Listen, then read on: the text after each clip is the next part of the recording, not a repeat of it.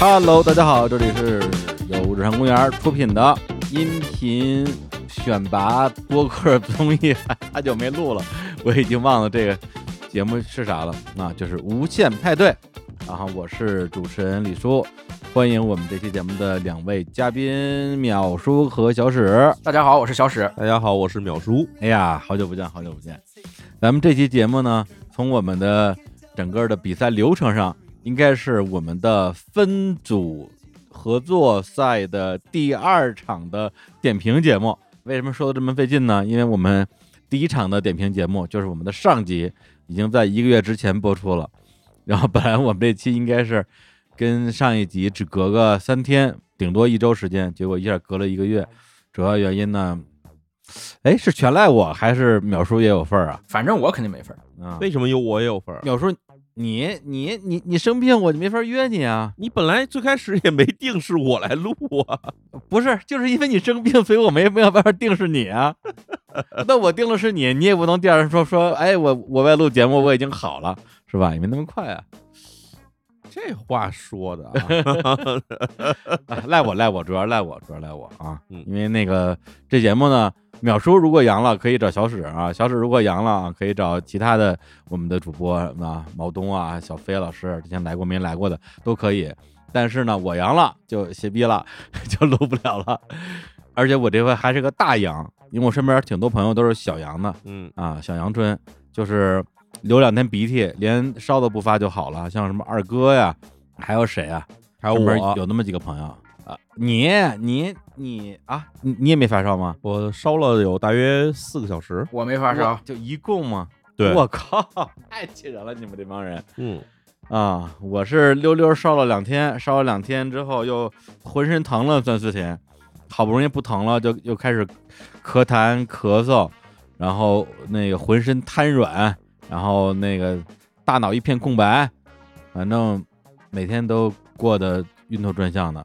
有差不多二十天左右的时间吧，然后终于就这个礼拜神志比较清明了，然后就开始疯狂咳嗽，也不知道我这病怎么这么奇怪，一波三折。这主要跟个人体质有关系，是吗？嗯，对，身边上的人，反正你看大家的反应，其实不是什么所谓毒株的区别哈，基本上都是你平常身体好，或者说你平常这个身体比较健壮人呢，这症状时间呢是稍微短一点。然后平常就吭儿，对，吭儿咔咔的，动不动这儿疼那儿疼的人，啊、呃，就这来了以后就更来劲，来一个月之类的。哎，是是是，对，李叔好像都不一定完全是新冠的原因。你看他刚才坐下，哎，得吃，找药，把糖浆得弄好，然后开水烧水要喝热水，然后再把靠垫摆好，就整个这一通，我感觉我刚才还跟淼叔说，我们早晚有一天跟李叔在那种能够摇起来的床上面录音。然后李叔录半个小时，借插歌的时候让护工给他翻翻身，换一换尿戒子，擦擦褥疮。对，擦擦褥疮，太惨了吧？这也主要李叔坐在这儿，连吃带喝，就是完全不像是一个来录音的人，感觉是一个在这儿听人录音的人。一会儿拿起这个，一会儿拿起那个，摸摸这个，摸摸那个，包括现在都在左摸右摸的，就是。这是怎么录个音？这两只手不能闲下来是吗？主要是这段时间身体太虚弱了，缺乏安全感，必须得左手抓着糖浆，右手拿着热水，这心里才踏实，你知道吗？哎呀，总而言之，言而总之就是非常不容易啊！在经过了将近一个月时间的这个身体的折磨之后啊，今天其实也没选好，上午还去趟医院啊拍 C T， 然后今天下午我就带病来坚持把这个。无限派对，我们分组合作赛的最后一期节目录完，哎呀，公司得给我发奖金啊啊！啊，我批准了。好，说是还把麦给关了。然后今天我们这期节目的内容是什么呢？就是之前我们分成了，我们最后还有六组选手分成了两个战队，然后就是李叔队和小伙子队，然后小伙子那一组的节目在一个月之前就是已经播出了。啊，当时好像小史也有参与，然后这一期呢，就是我这一组选手的合作作品，以及今天我和淼叔、小史一起对这个作品的一个点评。然后我们这个战队的名字得跟大家介绍一下，因为上期节目播出的时候，小伙子老师那一队他们的战队有个名字叫小小小的妙妙屋啊，因为他们那组的选手有什么小帅、小比、小伙子，还有。火象发傻妙妙屋正好加在一起就是小小小的妙妙屋。然后我的一组选手战队的名字呢叫做大大大的大宝贝，这个名字没有雅，都很雅，很会起，很会起，非常有古风哈。对，完全看出来这个节目组的水平在了，嗯、就没有什么特别的意思，主要是为了跟他们对仗啊。然后现在呢，大家就可以来收听来自于李叔战队啊大大大的大宝贝的参赛作品《谈谈星》最后一个 A V 导演。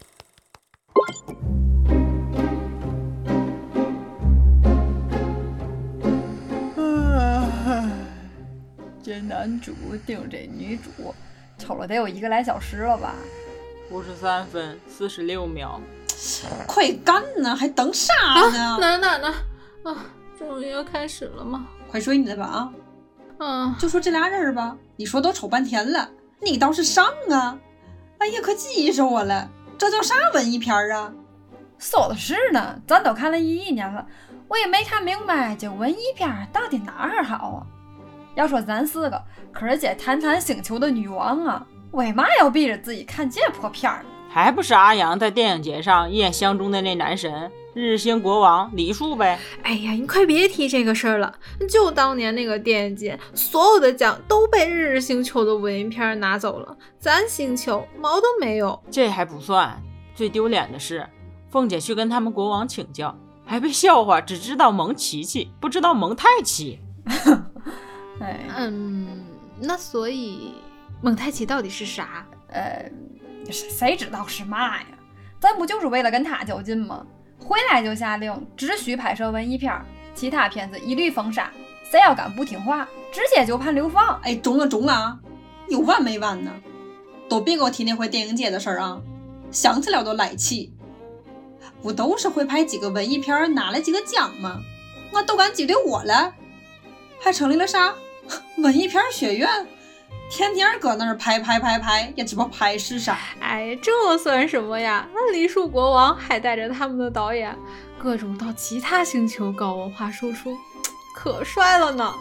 我说阿阳啊，有钱了上医院治治眼睛去吧啊！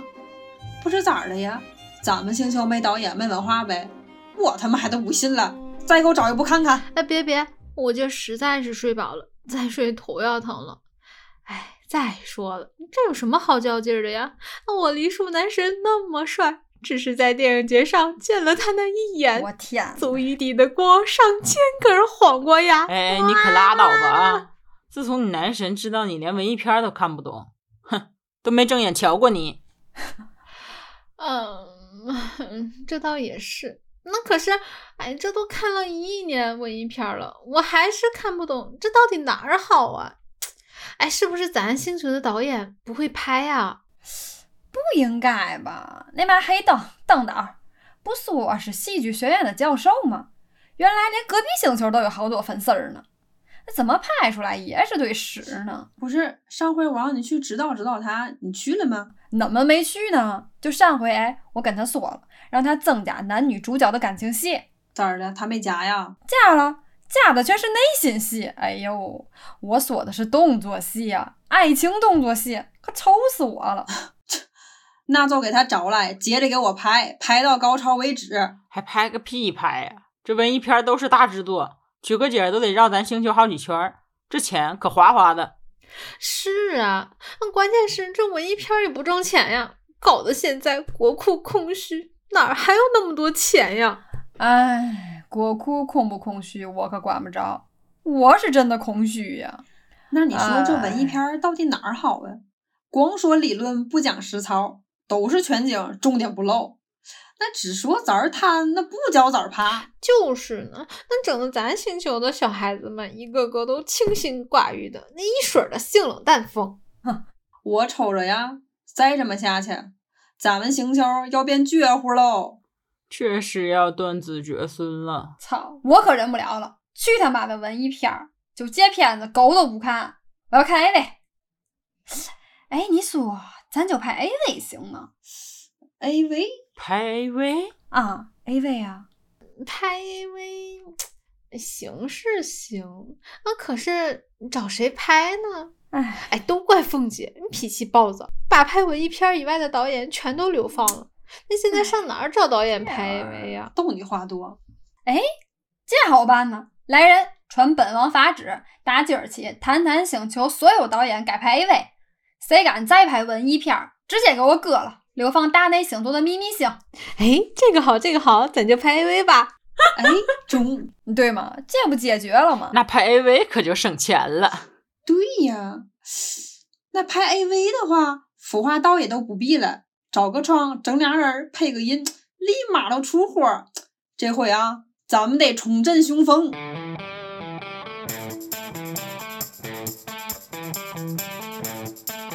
本台报，经谈谈新四大女王决议，即日起大力扶持 A V 产业，杜绝一切其他类型片的相关行为，若有违反，绝不姑息。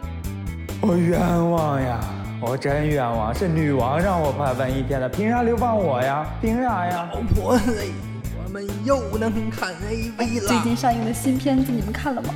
我学了好多新姿势呢。牛德昌，你涉嫌拍摄文艺片闷死观众，现在请你跟我们回去协助调查。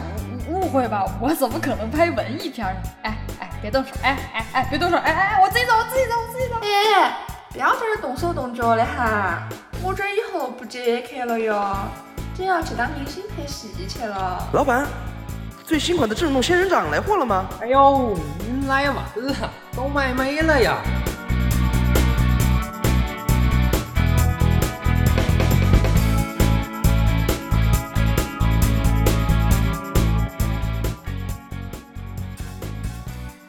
哎呀，自从咱们请求只拍 A V 后，我这精气神倍儿棒，一天比一天好了。对呀、啊，咱这腰包可是也越来越鼓了。没想到啊，这 A V 片里随随便便用俩道具，还能出爆款周边。是啊，而且卖的是风生水起，简直是拉动内需，带动经济。哎，我看我那个发货了吗？你这又买的嘛呀？哎，对了，就那邓导，听说了。最近又上了一部贼牛逼的 A V 大片，我的是前两天我看了啊，确实是不错，那拍的真是画面真实，节奏流畅，行云流水，身临其境。好嘛，你快擦擦吧。那个啥，今年那一年一度的金黄瓜奖都给他了，让其他导演也跟他笑笑，多弄点这样片子出来。嗯、我操！完了完了完了，崴泥嘞！姐妹们，探子来报说黎叔国王刚从他们星球出发，马上就要来咱这儿了，怎么办呢？啊，真的呀？那怎么办？怎么办？怎么办啊？人家新定做的豪华比基尼还没到呢，我穿什么呀？要不我别穿了？这是重点吗？重点是让他知道咱星球只看 A V， 这鼻开牙都得削掉了。你想想他那狗眼看人低的样。嗯，也是啊。他这么突然的到访，会不会是已经听到了风声，来羞辱咱们的？不能啊！别呀，这样他更不会喜欢人家了。哎呀，都怪这个灯岛，干嘛把 A V 拍得这么好看，害得人家忍不住一直看，都怪他，都怪他，都怪他。哎，对，呃，阿阳说的对，你你你琢磨琢磨，咱们本来都看了一一年的文艺片，不都是后来这个灯岛把 A V 拍得忒好看了，总勾着咱们一直看。说的对，咱咱之前明明喜欢的是文艺片嘛，就那灯岛最嘛不是玩意儿了，教会咱们啊，不是不是，那那那现在怎么办呀？哎，现在都别慌，都别慌，这样式的，传我口令，先把咱们星球所有的 A V 片都给我烧了，然后再把所有的 A V 导演也都给我嘚起来。尤其是那个灯岛啊，都属他拍的东西最脏了，把他给我拘了，公开审判。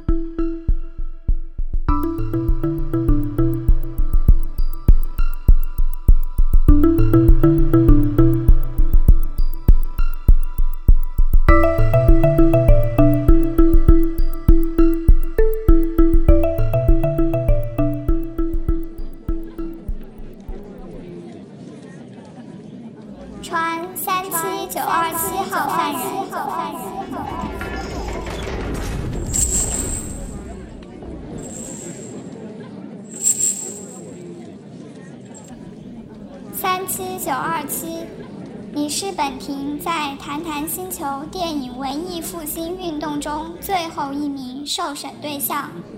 下面将由谈谈星女王宣布你的罪状。邓导，哦不对，三七九二七。现在本王宣布将授予你的金皇冠奖作废，并且指控你在过去的一亿年间拍摄低俗、庸俗、媚俗的 A V， 对国民审美造成无法挽回的精神损失。啊，对，这么长时间。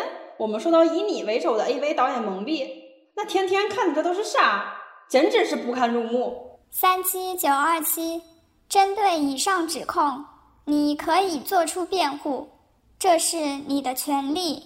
辩护？我不准备做任何辩护。你们的指控，我照单全收。本庭宣布，罪犯三七九二七犯罪事实确凿，犯罪情节严重。即日起将其驱逐出境，流放大内星座秘密星，终身不得拍摄影像作品，只能从事播客录制工作，节目更新满一千期后方可从事其他工作，以此惩戒。被告，你认罪吗？嚯、哦，这惩罚够重，谁不知道做播客不挣钱呢？这是要饿死邓导啊！嗨，可不是嘛！三七九二七，你有权保持沉默。我再问一遍，你可认罪？我，我认。不认罪，邓导无罪。邓导无罪。你是谁？你闯进来干什么？我是他的学生 Sherry， 学的是电影理论研究。今天我就要为邓导辩护。哼，他根本就不是你们口中低俗、庸俗、媚俗的 A V 导演，他是一个伟大的电影艺术家。那些埋在片子里的文艺元素，你们都看不懂吗？啥？就他？还艺术家？对，你们根本不懂文艺片，他就是咱们星球上最伟大的电影艺术家。请原告律师帮忙打开邓导的最后一部作品。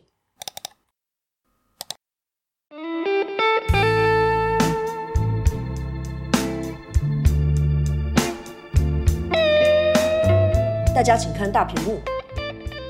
我们都知道，邓导的作品最大的特点就是非常规的调色。他电影里每一个场景的色彩都暗示着角色当时的心境和事态的发展。例如，发生在办公室的这场激情戏中，办公空间被分割成了红色和绿色两个场域。俗话说，红配绿赛狗屁。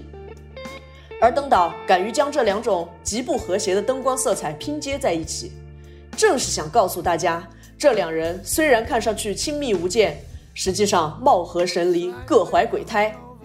结合床戏发生的场景，我们便可以猜到，这两个人不过是互相利用，正在进行一场交易罢了。这这就是一场普通的床戏呀、啊。那好，我们看下一个场景。这是一段对女演员面部表情的特写。在这段镜头中，女演员面向观众吃了一根香蕉，她的神情变化以及最后若隐若现的泪痕都被摄像机非常详细地记录了下来。 A V 片啊，大家难道不想看漂亮女演员的脸吗？你看哪个 A V 导演会对着女演员的脸拍半个小时的？我那是凑时长。普通观众看 A V 怎么可能会完整的看完，都是直接拖进度条到重点，看到这种长时间的怼脸镜头就直接跳过了，哪里需要凑时长？你这些长镜头大特写分明就是留给我们这些真正爱看电影的人看的嘛。只有影迷才有耐心通过特写镜头去感受你想要表达隐藏在表情之下角色说不出口的心理变化和处境。嗯，那只是片场当天呢，恰好没有广角镜头可以用。好，那我们来看看您的全景画面。这可不是简单的城市街景。右下角这家男女主角幽会的咖啡馆，玻璃橱窗上贴的是蔡黑暗的电影《爱情万岁》的海报。看过这片的人就会知道，它根本就不是讲爱情的。而且她的好几部片中都出现过用水果做性暗示，这和我刚刚提到的女主角吃香蕉的镜头也对上了。由此可以推断，这张海报的出现绝不是偶然，您就是在致敬弯弯星最著名的独立导演蔡黑暗。这是道具的锅呀，我就拍拍床戏，谁注意这个呀？那从城市中间穿过的火车呢？这么落后的交通方式，我们星球早就不用了。您为什么要耗费巨大的人力、物力、财力去造一个火车的剧场，让女主在火车上被不同的男人调戏和强奸？大众看不出来，但资深的影迷可看得出来。这情节和麦麦新导演冯拉斯提尔的两部电影《狗镇》和《女性瘾者》如出一辙嘛。我只是想添点花样，为了让大家看得更刺激些而已啊！你凭什么这么说呀？证据就是火车头上印着的六九。冯拉斯提尔曾经发起过激进电影运动《道格玛九十六宣言》，以此来反对麦麦新的工业化电影。您的意图昭然若揭。他六九还能有啥别的意思？最简单直接的证据就是您跳切的剪辑方式。对于床戏以外的场景，您常常会抽掉几秒钟的镜头，让画面看上去像在播放 P P T， 这分明就是对历史上最著名的电影运动新浪花之父达尔哥的致敬。就是他发明了这样的剪辑手法，推翻了传统电影的叙事方式，把一切电影技术玩弄于股掌之中。我怎么可能如此大胆呢？公然在电影中致敬文艺片导演，我还没有蠢到去挑战女王的权威吧？因为您知道，大家看 A V 只是奔着床戏去看，根本不会有人注意到其他的片段，就算看到了，也只会是以为放映机故障导致的画面跳跃。啊，老总说咱那放映机咋老坏呢？原来不是机器的问题呀，是原片都这样事儿了呀。那个啥达啥哥是谁呀？谁知道啊，但感觉好像很牛逼的样子啊！难道灯导拍的真是文艺片啊？不，请大家不要听我的学生胡说八道，他受到了文艺片学院的荼毒啊！以为什么镜头都有含义，我拍的真的只是普通的 A V， 只想给大家带来感官上的刺激和享受罢了。老师，我在救你啊！现在谈谈心已经全面禁止 A V， 文艺片又合法了。只要证明你是文艺片导演，您就可以继续实现您的艺术构想了。 Sherry 啊，电影理论和实践是不一样的，你就不要过度解读了。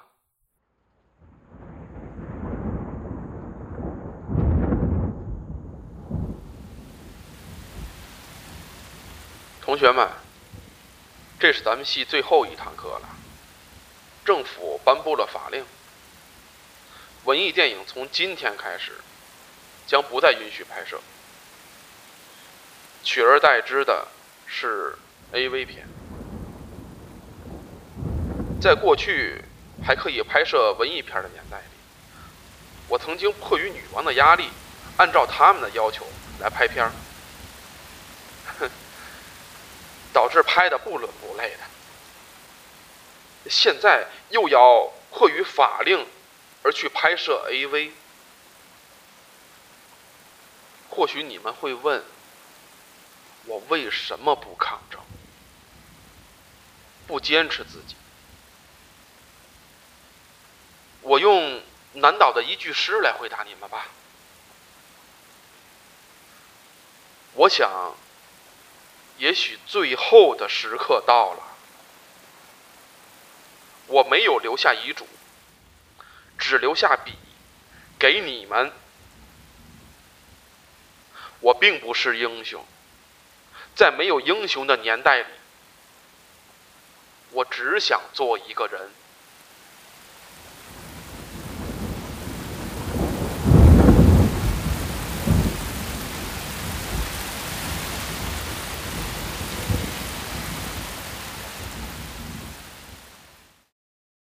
被告，你认罪吗？我认罪。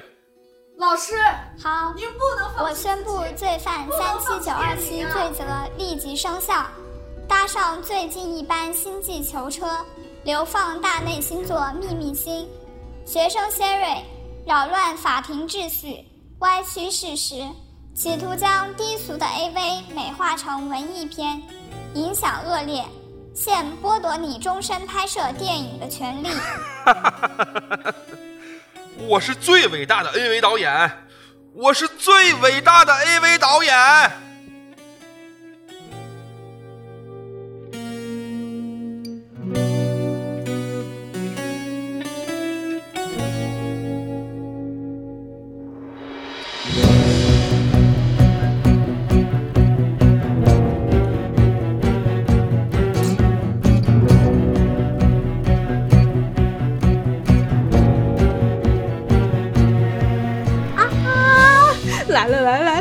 叔要来了，我男神要来了，我紧张，我紧张，我紧张。你淡定一点、啊、有个女王的样子好不好？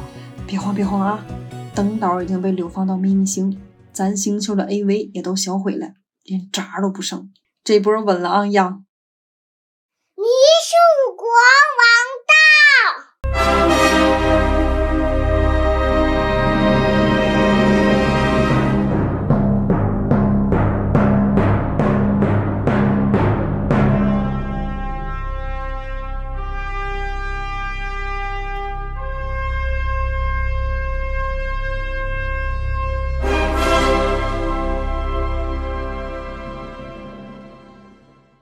四位女王果然骨骼清奇。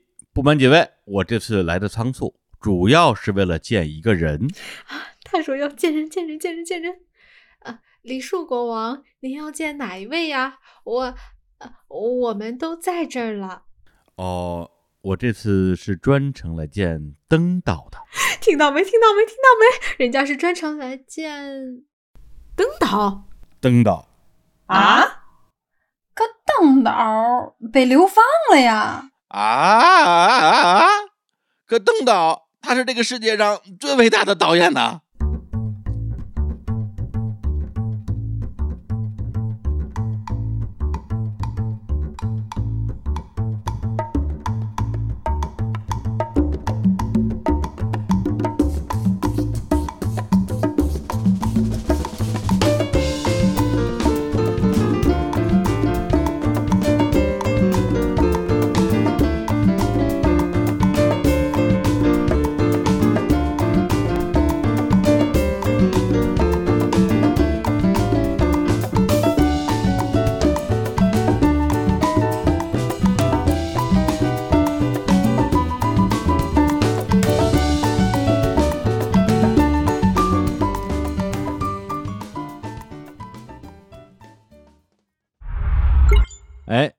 来自于我们这一组选手啊，大大大的大宝贝的参赛作品《谈谈星》最后一个 A V 导演。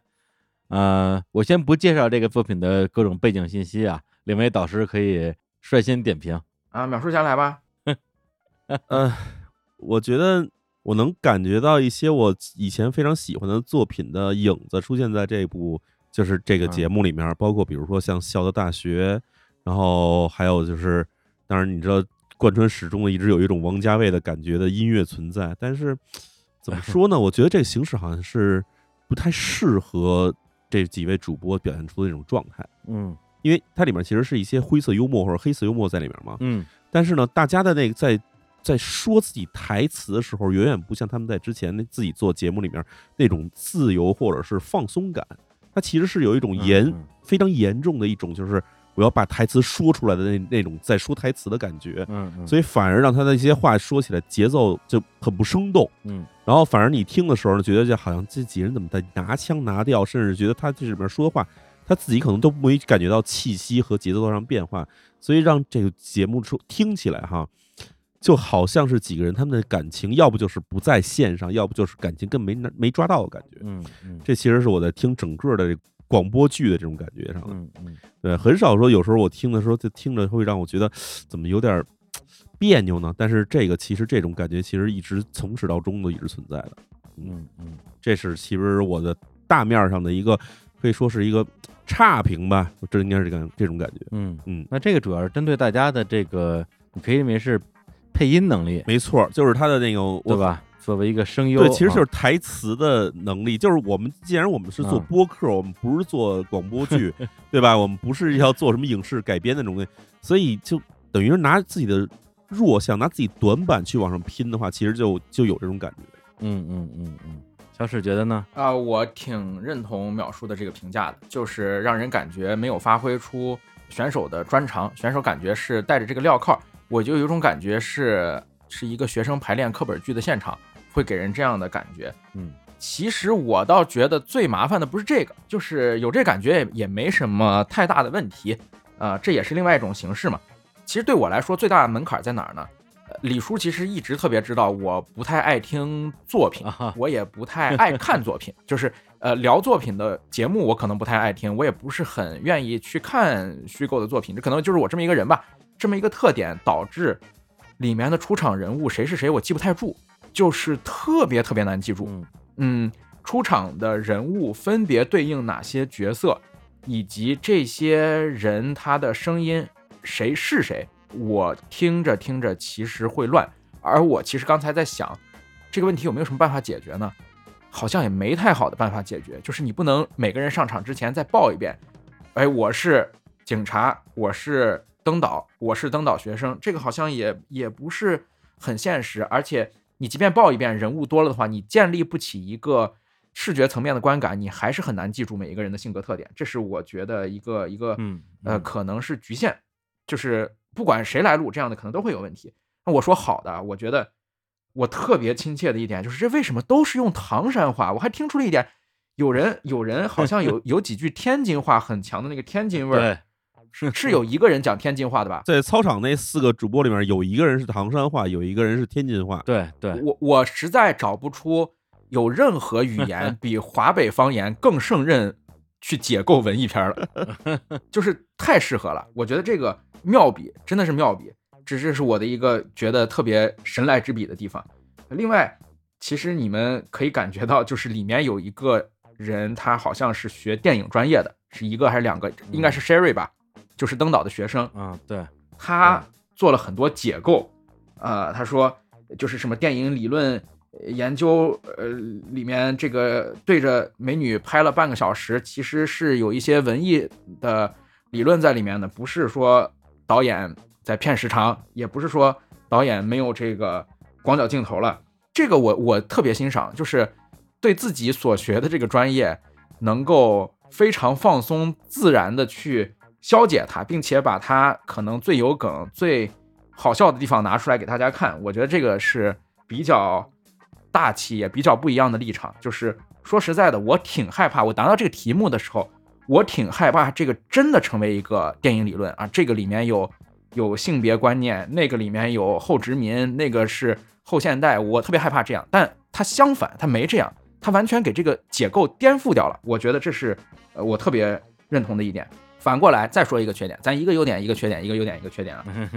缺点就是因为他们懂，所以梗，我认为啊梗太深，就是嗯，蔡黑暗这个我觉得就深了，就非常深了。呃，对啊，蔡黑暗都深了，蔡黑暗非常深了。然后哇，北岛和南岛那个，他如果后面说的不是诗，我根本想不到南岛是谁，就是我根本想不到北岛，这是挺深的。然后。达尔哥对吧？他们把哥达尔转成了达尔哥，达尔哥对。新浪潮说成了叫叫新浪什么来着？反正就是也改了一个名字，新浪花吧，好像改成了，嗯，是不是？这个梗有点深，我觉得其实本来这个接受门槛已经挺高的了，人已经盯不住了，然后再有一些这个梗，如果这个梗 get 不到，就是根本不知道这些文化背景的话，其实挺难的，我觉得挺难的。然后接下来再说一个优点。就是好处，我觉得这些人一句接一句的，我不知道之前是有设计过还是他们的配合就是这样的，尤其是一开场他们那个话落不到地下，这一点我特别欣赏。在之前的节目分组赛当中我也表达过类似的观点，我就说这些选手是临时被捏合在一起的，他们可能都没有互相见过面，他们不会像日坛的主播那样互相的熟悉，有那么好的配合，甚至也不了解对方的表达习惯，看不到对方什么时候一句话说完了。而且它毕竟是一个比赛，毕竟大家是在这种所谓的无领导小组讨论，就是像五百强外企里西蒙尼里经常会组织的这种活动一样，它是要突出自己的。但是在这种情况下他们配合得很好，以至于我一开始四大女王我我就有点分不清谁是谁了，因为我觉得是一样的，我觉得是都一样的。我也分不清啊，我分不清谁是谁。我听了好长时间，我以为这四大女王里面其实已经由导演、播音员和市民混进去了，我根本不知道那就是四大女王。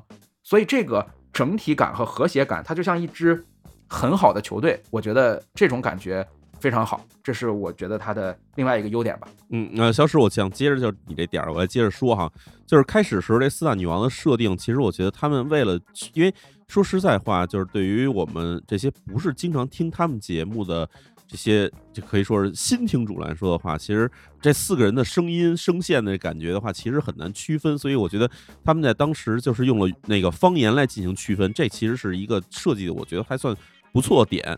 但是有一个缺点是什么呢？就是他们在这种为了不让话去掉在地上，而追求这种衔接非常好的这过程里面呢，我发现可能是有的人就是他们要不是紧张，或者要是可能说话习惯就是这样，所以让这一句话有时候他会让你觉得没听懂的时候，就直接到了下一个人的这个这个嘴边就开始接上来了。啊、所以对对对，有有没错，就是中间其实我发现有几段就是我要回想一下上一句他说是什么。对，尤其是假如他说方言我也不是听得特懂的时候呢，就要想一下。所以这里面的话就会让人觉得好像接的有点过密了。嗯嗯，对，我觉得其实还是要追求一个就是之间配合的时候需要有一个好的节奏感，是，这是我觉得在这段时候的一个非常突出的一个特点吧。嗯、是是，很明显很明显。呃，而且我接着淼叔说啊，就是他不仅接的过密，他接的话跟上一句的话还有雷同，就是更让人感觉是一个人说的。哎，就是他们的方言是一样的，声线很像，接的很快，说的内容又很像。比如说在前面开头讲文艺片哪好那段时间，我看了一下我这个录音的音轨，说了好几分钟文艺片到底有哪好，就是大家轮着说，不同的人不同的说法，嗯、然后大家可以倒回去听一下，那像不像一个人在一直的重复啊？对，其实我觉得就是在开始的时候，我本来是期待很高的那种状态，突然有点放松了，或者说有点懈怠了的状态出现的原因，我自己想一下，是我觉得他们入题的速度有点太慢了。对，入题速度太慢了，这个是在一开始大家激烈的在那变变变，我觉得马上后面会高潮迭起，那个山峰波峰应该出现的特别早，但是它入题太慢了。就是你想，假如我们群复盘一下这个节目的开始的入题的过程，基本就是说，这因为这个这个这个星球它一直在拍文艺片，然后拍文艺片原因是因为某一个女王遇到了她的这个男神李叔，然后结果因为。被黎树黎树呃被黎树被黎树给嘲笑了，嘲笑完后呢，他就觉得我得我得拍点文艺片，嗯，就是这种感觉。就是他到这时候，他突然觉得哎呀不行，我得拍文艺片，结果拍了半天呢，结果这这星球上大家全追求那种这个什么性冷淡风，然后结果弄得这个星球上大家的人口骤减，然后于是没办法说我们改拍 A V， 这其实是一个挺混的一个开头的。对，但是开头的里面就是。嗯怎么说呢？这种魂，你得把笑点让它有一个积攒，突然爆发出来。这我当然我不是说我我我对搞笑这事儿不是特别了解，这其实咱们还有更好的这个主播明白的事儿。但是我自己的感觉就是，你为了让这东西能让它这个爆点出来，或者让它好笑的话，你前面必须得压压压压压到一个点以后，突然给来大反转，让大家觉得啊，这就马上。马上怎么就为什么要去拍 A V 呢？就这个反转必须得出来，有这么一个骤变。对，反而是因为前面的这个过程里面的这个铺垫的节奏，它是一直都很快，对，快到让你觉得说我好像跟不上这点的时候，突然就拍出来，那咱们拍 A V 吧，然后哎拍 A V 也好，然后咱谁演呢？就是这点出来的太平淡了，所以让可以说让这个包袱没响，或者干脆就让这个点就被这么这语言的这个潮流给带了过去。对，所以、呃、没有起到这种理想的效果吧，我觉得。对对，他的幽默方式比较单一，其实淼叔说的这些就会让人感觉到他好像似乎都在用一种方式去搞笑，比如说指鹿为马，指东打西，去扭曲现实嘛。嗯，但是这个我觉得就是跟淼叔的意见一样，我觉得应该适合你前面平铺直叙一本正经的胡说八道，然后到最后突然去扭曲某一个现实，去扭曲最大的那个现实，而不是你全程都在、哎扭曲现实。比如说你一开始就不应该说、嗯、呃，李叔非常帅非常怎么样潇洒这种明显睁眼睛说瞎话的事儿、嗯、一开始就会让后面的事情置信度会非常低。对，从一开始就非常的不可信了，对吧？你上对一开始就非常不可信了，大家尤其是大家都很熟悉李叔，这样听就就会感觉你后面可能都是在这样胡说八道。对，建立这个不稳定基础上的再往上搭的话，就感觉随时会塌。对对，你最好一开始就把李叔踩瓷实了。对，最开始其实夸李我呀，夸李叔这事儿其实就已经呈现了一种败势，真的。对，实话说，是这事儿我觉得发挥不好。其实不赖选手，赖李叔，赖赖李叔，肯定是赖李叔，赖我，赖我，赖我，赖我，都赖我，都赖我啊！就是所有的优点都都属于我们的 team 啊，所有的问题都是李叔的。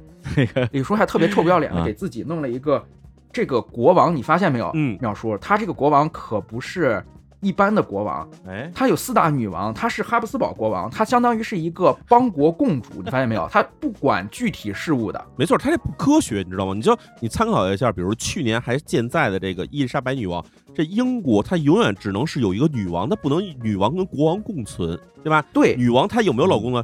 女王有老公，我们不在一个星球上，不同的星球的。她是一个大帝国的共主，就是这个已经远远超出门头沟老李选帝侯的这个人设了。没错，李叔给自己拔高了好几级。这个事情，我觉得其实就这真的这个李叔在听这节目的时候，就是我相信这节目，因为毕竟是李叔的组嘛，李叔肯定监制，然后李叔在里面进行指导。他在里面他迷失了自我，你知道吗？他拿到了一个国王的名号。他在里面他就自己他自己膨胀了，是十全老人了，没有。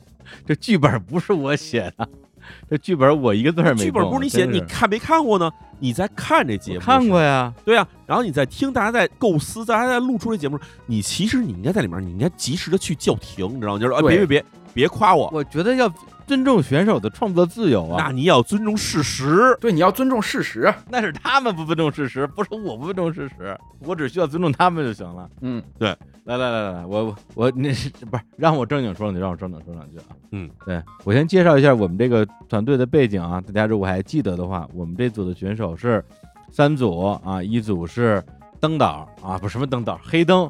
对，黑灯之前的作品呢，很多都是聊电影的，同时他也是一个爵士乐的发烧友啊，他是一个国企员工。然后就是 Sherry 和秦明，他们俩就非常擅长做这种呃类似于音乐广播剧的形式，之前有过他们的那个末日来信。还有一组呢，就是我个人啊一直在力推的闲话操场四人组啊，就是那四大女王。然后小明跟 Sherry 他们俩本身现在是在那个法国读书，是学生。然后我们的闲话操场的四大女王呢，麦麦啊，麦麦就是之前在节目里边也亮相过，她是一个保姆兼司机兼保镖兼财务。然后呢，阿阳平时在上海是一个乳房外科的医生。然后小黑啊是一个动画师，在天津。然后凤姐呢，她自己给自己写的一个标签是呃离异的单身妈妈。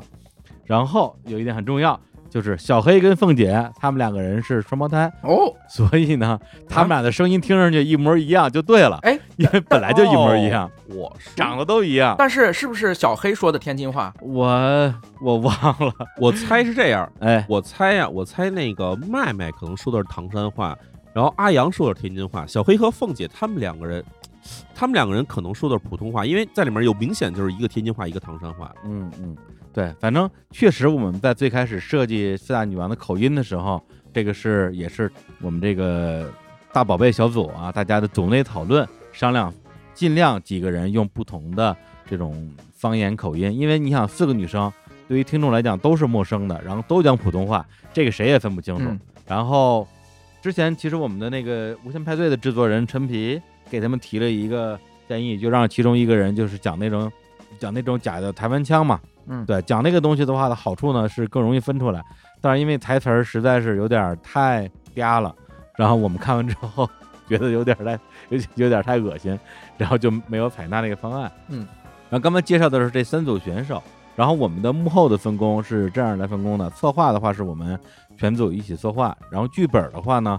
基本上因为我们是希望这个作品里边既能有一个整体性，它是一个完整的故事，也能体现每一组选手的特色，就比如说闲话操场他们的特色就是四个从小一起长大的好姐妹一起聊天的那种感觉，如果把他们四个人全部拆散了去给其中四个呃完全不搭嘎的角色去配音，对，就是我们当时考虑说会打破闲话草场本身的一个风格，所以也是费了挺多心思想要把每一组选手的特色跟这个作品能够融起来的。对，明白。然后所以剧本的话就是四大女王的剧本就是他们四个人自己写的。嗯啊，他们今天说说我们这个会计、医生、保镖还有这个动画师啊，半夜十二点一点天天跟这写剧本，他们自己都觉得特别神奇，而且也还挺开心的。嗯，然后呢，剧本的整合，也就是我们内部的一个，就算是监制吧，是小明。嗯，因为小明本身是学电影的，嗯嗯、啊，他确实学电影的。对，然后黑灯老师也非常懂电影。对，然后这个节目的干音剪辑是小黑、黑灯跟小明。嗯，声音的音效，大家听到所有的这些，呃，音效的部分是小明来做的。嗯，嗯然后配乐是黑灯跟小明一起。嗯，然后这个表演指导是 Sherry 跟小黑，我也不知道是怎么指导的。嗯，音效和配乐都非常好，我觉得就做得非常好。嗯、对，然后配音的话呢，四大女王就是刚刚提到的闲话草场四人组。嗯，然后小明其实是就所有里边 Sherry。就是登岛的学生的 Sherry 的戏，其实都是小明自己写的。哦，是吗、啊？本来小明一开始好像也考虑过自己配这个角色，但他后来还是选择了让 Sherry 来演这个学生，然后他自己配了一些龙套，比如说新闻播报员啊、警察呀、啊，然后法官啊等等这些这个龙套的角色。然后我们还有一些其他的，只有一两句台词的角色。然后小明他们找了一些自己的身边的好朋友啊、同学过来跨刀助阵。然后我们这个。对面那组的选手小帅还在里边配了一句话，就是第一个导演啊，就是配的每个角色啊。当然最重要的就是啊，给黎树国王配音的黎树啊，就是就是我，嗯，听出来了，听出来这听出来嗨，嗯，就是大半夜那时候都就是录完《金世家》那一天回到乌镇的酒店都快一点了，然后我跟那个小黑还有阿阳吧，我们那个。电话连线来录这段台词，我录的我太尴尬了，幸亏酒店隔音好，要不然那那这什么玩意儿？所以刚刚以上就是我们的一个简单的分工情况啊。然后我自己对于做这个事儿的一个最大感受就是，做广播剧确实太难了，太难了，就是是吧？因为剧本自己写，然后配音自己配，你这俩事儿呢，大家说实话都不是最专业的。对对，那这里边难免会有一些纰漏哈。是，但是确实有很多人表现很亮眼。李叔刚才介绍完之后，我就能更能对上号了。其实回过头来我看的话，我觉得几个人给我印象挺深的。比如说，我觉得小明发挥神勇，是不是那个播报员和最后法庭上那个 A I 法官，是不是都是他？那个那个 A I 音是他，对对对。对 A I 还有一个女警察，对这三个，对声音可塑性太强了，我觉得这个很牛，就是他真的可以录一个播客，就自己一一人分饰不同嘉宾，假装我请到了武博老师，但其实根本没请到啊，这绝对是可以弄的，我觉得就是前途无量。武博太有点难了嘛啊，然后还有 Sherry，Sherry Sherry 也我觉得也表现很亮眼，就是一下就能记住他，他就是在自己的领域内。抛出来的那些梗，然后进行自我戏谑和解构吧，我觉得就是给人的印象特别深刻。嗯，然后我想问李叔一个问题，哎，这个广播剧剧本大家是背下来的，还是基本上念的，还是基本上背的？哎呦，这问题还我真不知道，因为他们他们录音的时候我没参与，他们是分组录音的。这问题挺重要的，就是其实我跟淼叔刚才发现的那些问题或者担心的点吧。如果竟然是背下来的，那我觉得挺牛逼的，就是能衔接到这个份儿上。但如果竟然是念的，我觉得就不如直接自己嘴说，就是就别念啊、哦。我的感觉其实可能更大的可能性是照着台本的，大家比如说像像我们远程录音一样、嗯，大家开着视频，然后拿着台本去一句一句这么对下来的。嗯，咱们没有台本啊，对，所以才会让我觉得就是在里面有这种明显的这种台词感。因为假如你要是背下来，再或者加自己理解去自然表现的话，其实很难说让我觉得在里面听着有这种生硬的感觉。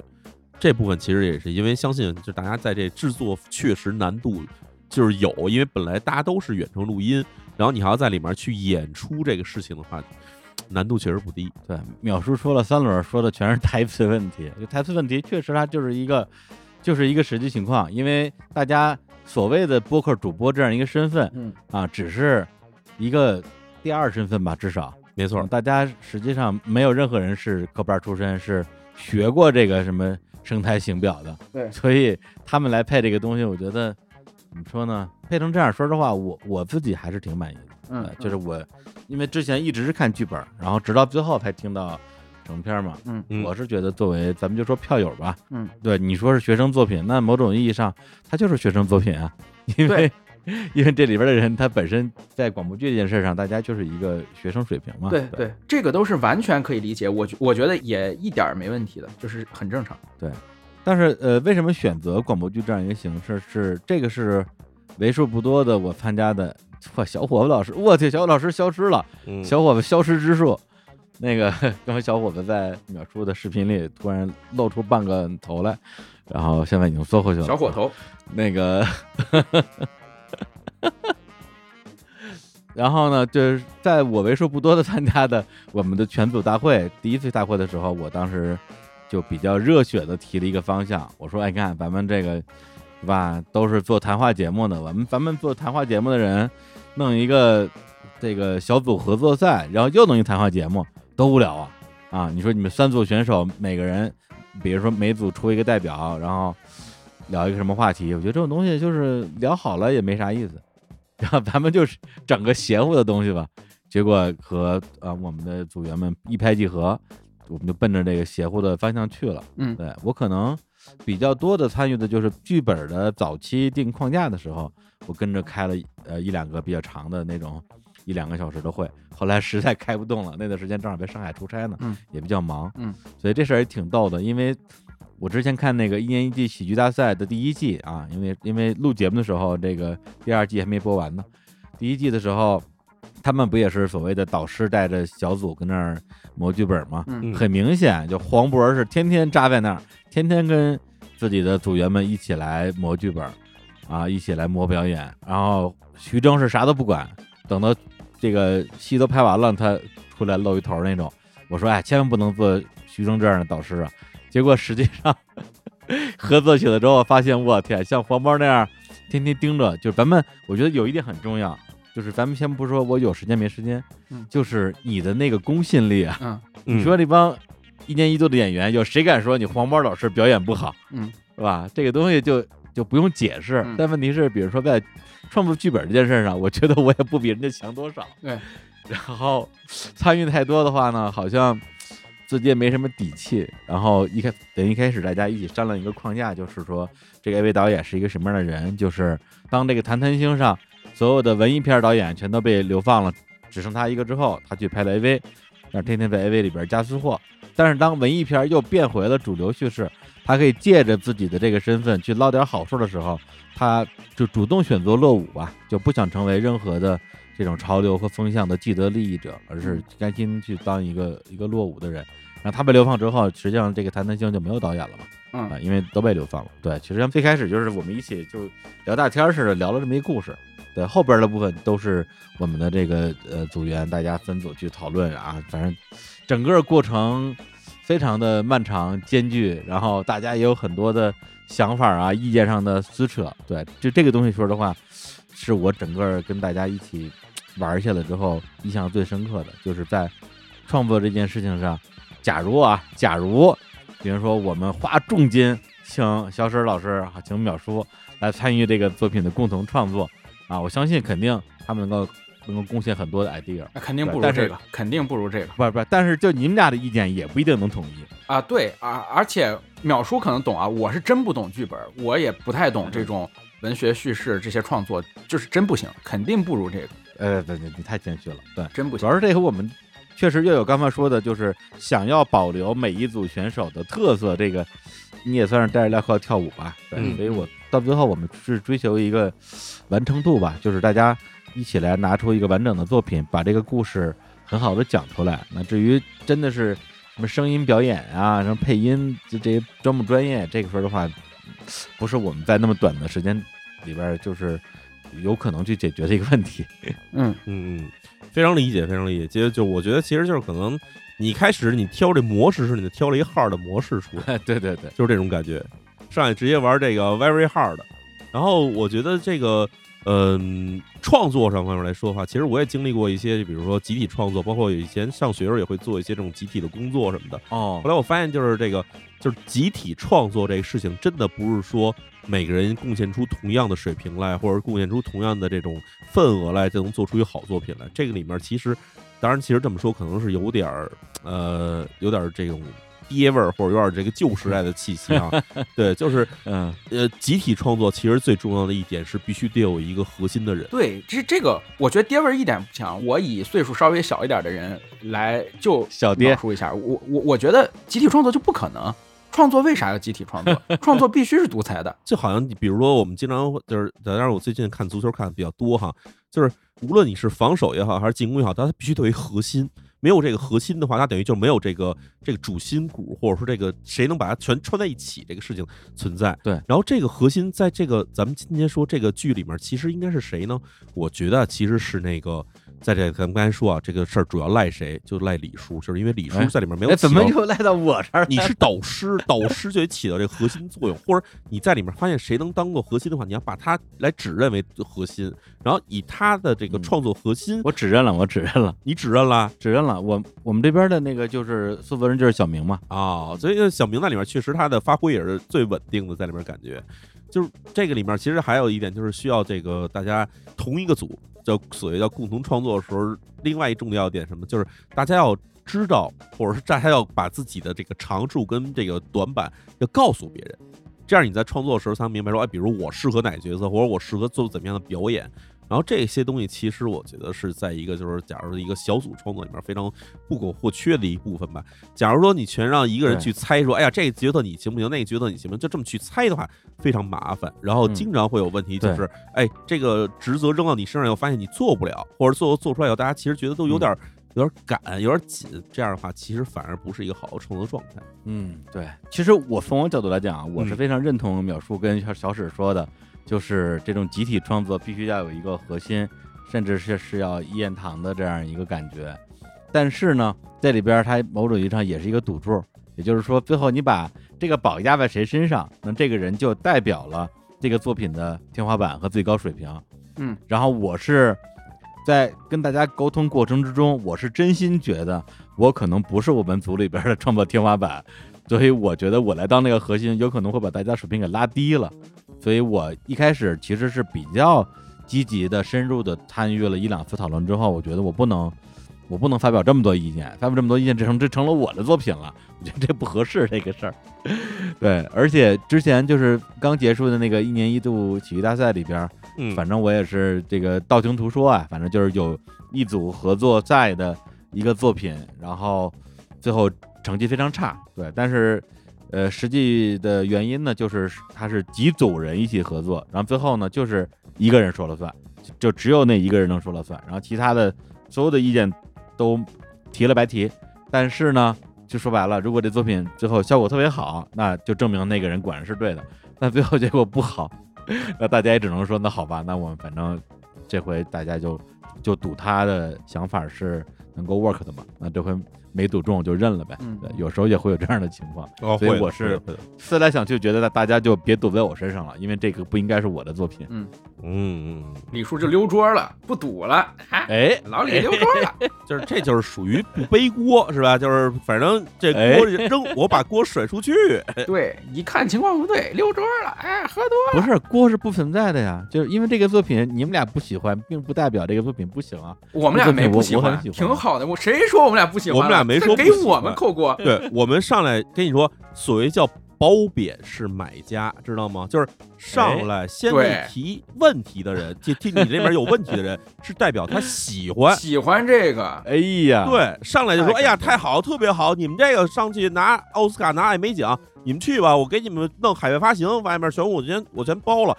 这种人绝对是吹牛的，但是就是跟你绝对是吹牛的。你想想，哎，李叔，我日坛公园一期听三遍，哎、我把你喷成那样啊，不喷你的人听吗？你自己听吗？对呀、啊，还、啊、真的是哎。你想小史最著名的发言就是不好笑，对吧？你看他这说完以后，你看现在人家好笑成什么样，对吧？石老板啊。对，你上上来就得提意见，上来就提意见的人代表他他真的喜欢你，他喜欢你他才有意见。他假如对你无所谓， 对, 对, 对, 对吧？街上来一人，李叔碰上当面碰上一人，李叔上去问说：“哎，你觉得我怎么样？”说：“你还行啊，不错。”那肯定不客观吗？肯定不客观吗？上来人家说，哎，你这头型不行，你把头发染成一绿色的，然后你这衣服你再换一换，对，穿一些那种破洞的衣服，你就特别潮。对，你把头换了，哎，这些都是对，因为喜欢你，想让你有发展的人才会有这种意见的，对吧？什么玩意儿啊！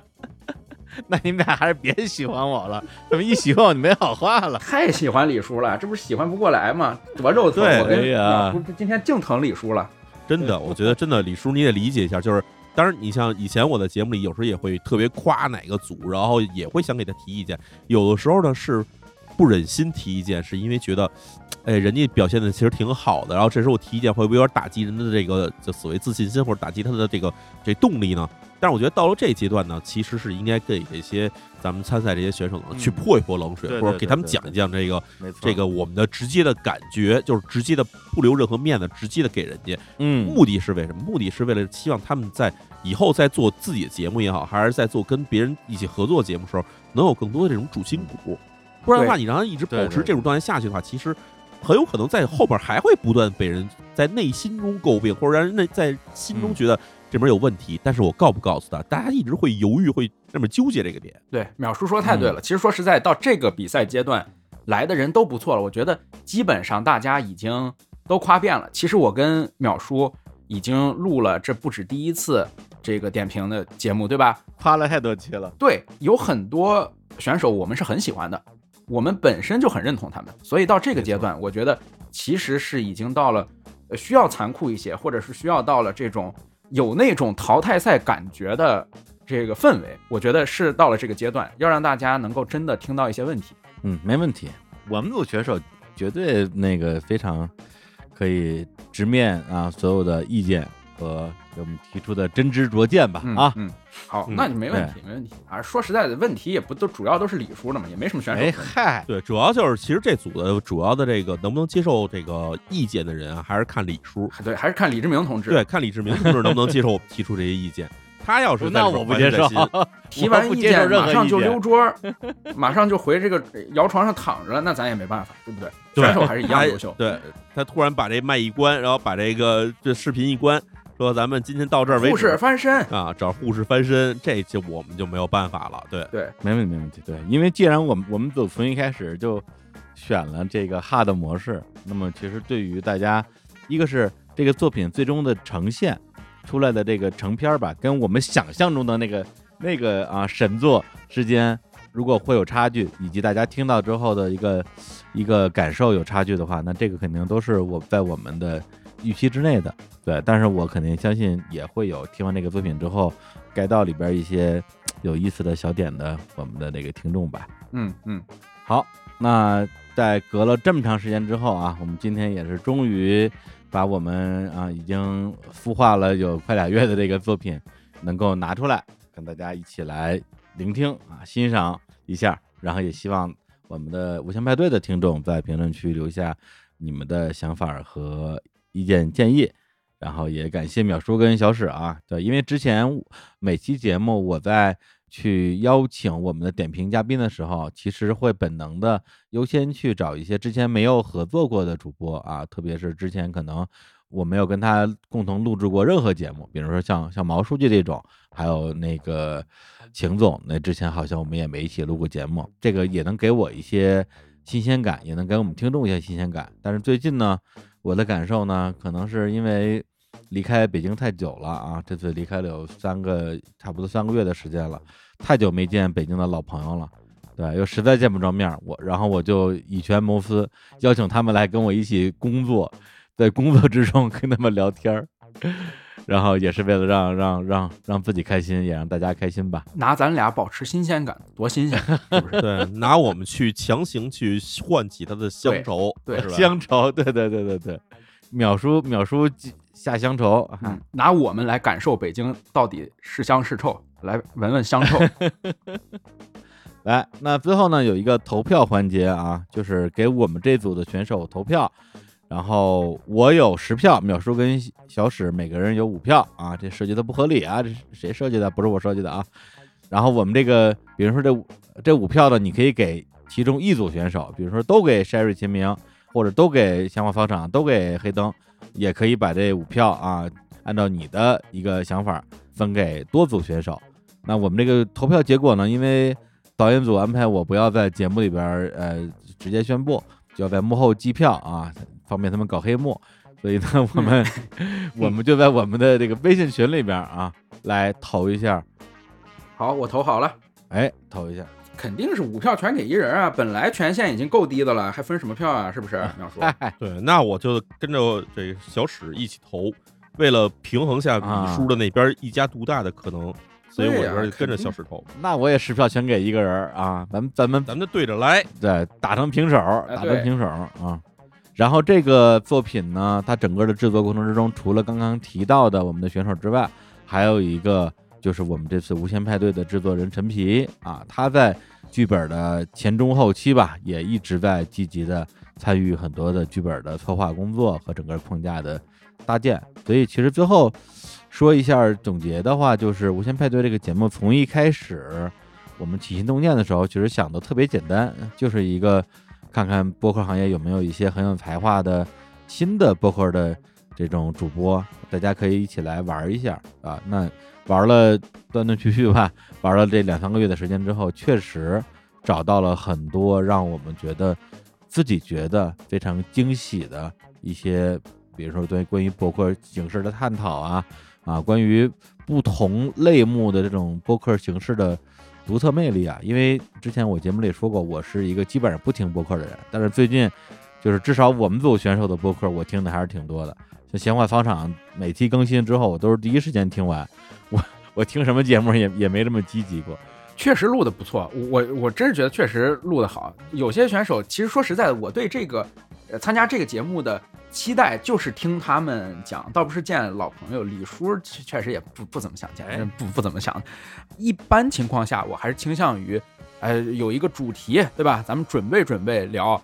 但是我为什么特别爱录这节目？我就是觉得这些选手已经象征着播客的一个未来吧，就是这个行业，无论它是多大的一个行业，它真的后继有人，我觉得才是一个行业。这些选手让我看到了希望。我同意，哎、我同意。其实就是对我来说哈，我我觉得这个，首先录这节目的时候，能让我听到很多这个以前不太可能能听说到的这些播客的这个做播客的朋友，因为。咱们这边打开甭管哪个播客的软件，上来推荐都是那些最火的，对吧？什么无聊斋啊，什么这个对吧？闲聊啊，什么这种东西。闲聊啊，对啊，来回来去就这几个人，对，听着都烦，对，烦就是让烦。还有就是眼红，听着眼红，所以眼红生气，生气，生气，咬牙，对，所以就、啊、不叫我们。对，所以就是听一些这种。刚开始做播客的朋友呢，其实我觉得，因为毕竟像小史可能比我认识李叔还更早一点，但当然那时候其实小史认识李叔的时候，嗯、李叔已经半红不红的了，对吧？已经、哎、认识早没不是什么露脸事，认识早不是什么好事，太早，对对对。所以我认识李叔的时候，李叔那会儿已经号称自己是播客界大咖了，所以我一上来等于我没有号称，对我一上来他就他就已经是这个坐拥几十万粉的这种水平的人了。所以我是想看，就是最开始、啊、那是为了邀请你来录节目编的，真是哦。那时候其实没有那么多，是吧？你生买的粉没有哦。对，反正其实我是想听，就是假如你从零开始做播客，你在其他社交网台平台上你也没有什么知名度，那你做播客你怎么能火起来，或者你怎么能做出一好播客来？其实从这个节目里面呢，我能学到很多，或者至少能。经历很多，就是跟他们一起去经历这些事情，我觉得还其实挺让人觉得欣喜的。对，我也一样，安也一样，哎呀，安也一样。嗯，好，那就再次感谢啊，我们淼叔、小史两位导师，其实从头到尾都参加了很多期节目的录制啊，啊，就感觉这段时间至少肯定是比录制都市谈录的多，每个人至少录了三期，我天，太感动了。对，是，嗯，每一次就是当我们需要一些啊非常有智慧。啊，有这种前瞻精神，又能够给选手一些掷地有声的点评的时候啊，淼叔跟小史总能够适时的从地平线上走了。哎，什么玩意儿？他们就是需要需要爱骂人又敢挨骂的人，就想起咱俩，淼叔就这回事。对，我觉得是这样。我靠，对，咱咱俩咱俩的形象就是那个。说小区门口那家你千万别去，那个门房门口老坐一个疯老太太，咱们就是那角色。对，就是每每个胡同里都有一个大傻子，就是那就是那种角色。对，李叔，哎，来来来，过来过来过来，来点评点评，咱们点评完之后挨骂也是咱们，对吧？对，远程不管饭。多合适、啊、还不管饭对，然后什么都没有，还得让他们还骂完以后难听的话都扔给咱们来说。其实最开始的时候李叔都跟咱说好了，哎，这你你从这点开始骂，你从那点开始骂，是不是吧？对，我这我这个小本儿都是李叔之前给我又拿着小本来了，李叔之前给我交代过，你逮着谁喷怎么喷怎么喷都给我说好了。我我没别人的剧本，李叔为什么没参与？因为李叔都在给我写剧本，给咱俩写剧本了，咱俩那剧本真背下来，哦、咱那真得背，咱那必须演的跟真的一样。其实你说咱们想骂人吗？咱想得罪人吗？根本不想，不想啊！无缘无仇的，无缘无仇的，小宇宙上都能卡点儿、啊，这几点几分？快看，一分四十三秒，秒叔骂人了啊！对，就是咱们在生活中是多么平易近人的人啊，对吧？你看，看见多灰色的事情，我们都能觉得在里面产生出一些一丝幽默和一丝温暖，然后在这节目里给我们塑造成这样。是啊，网络神经病形象。行了，别说了，不要听你俩说了，下礼拜饭不请了，真是。哎，好，那我们今天就在一片欢声笑语之中啊，来结束本期的无限派对的录制，然后我们啊下期再见，拜拜，拜拜。拜拜。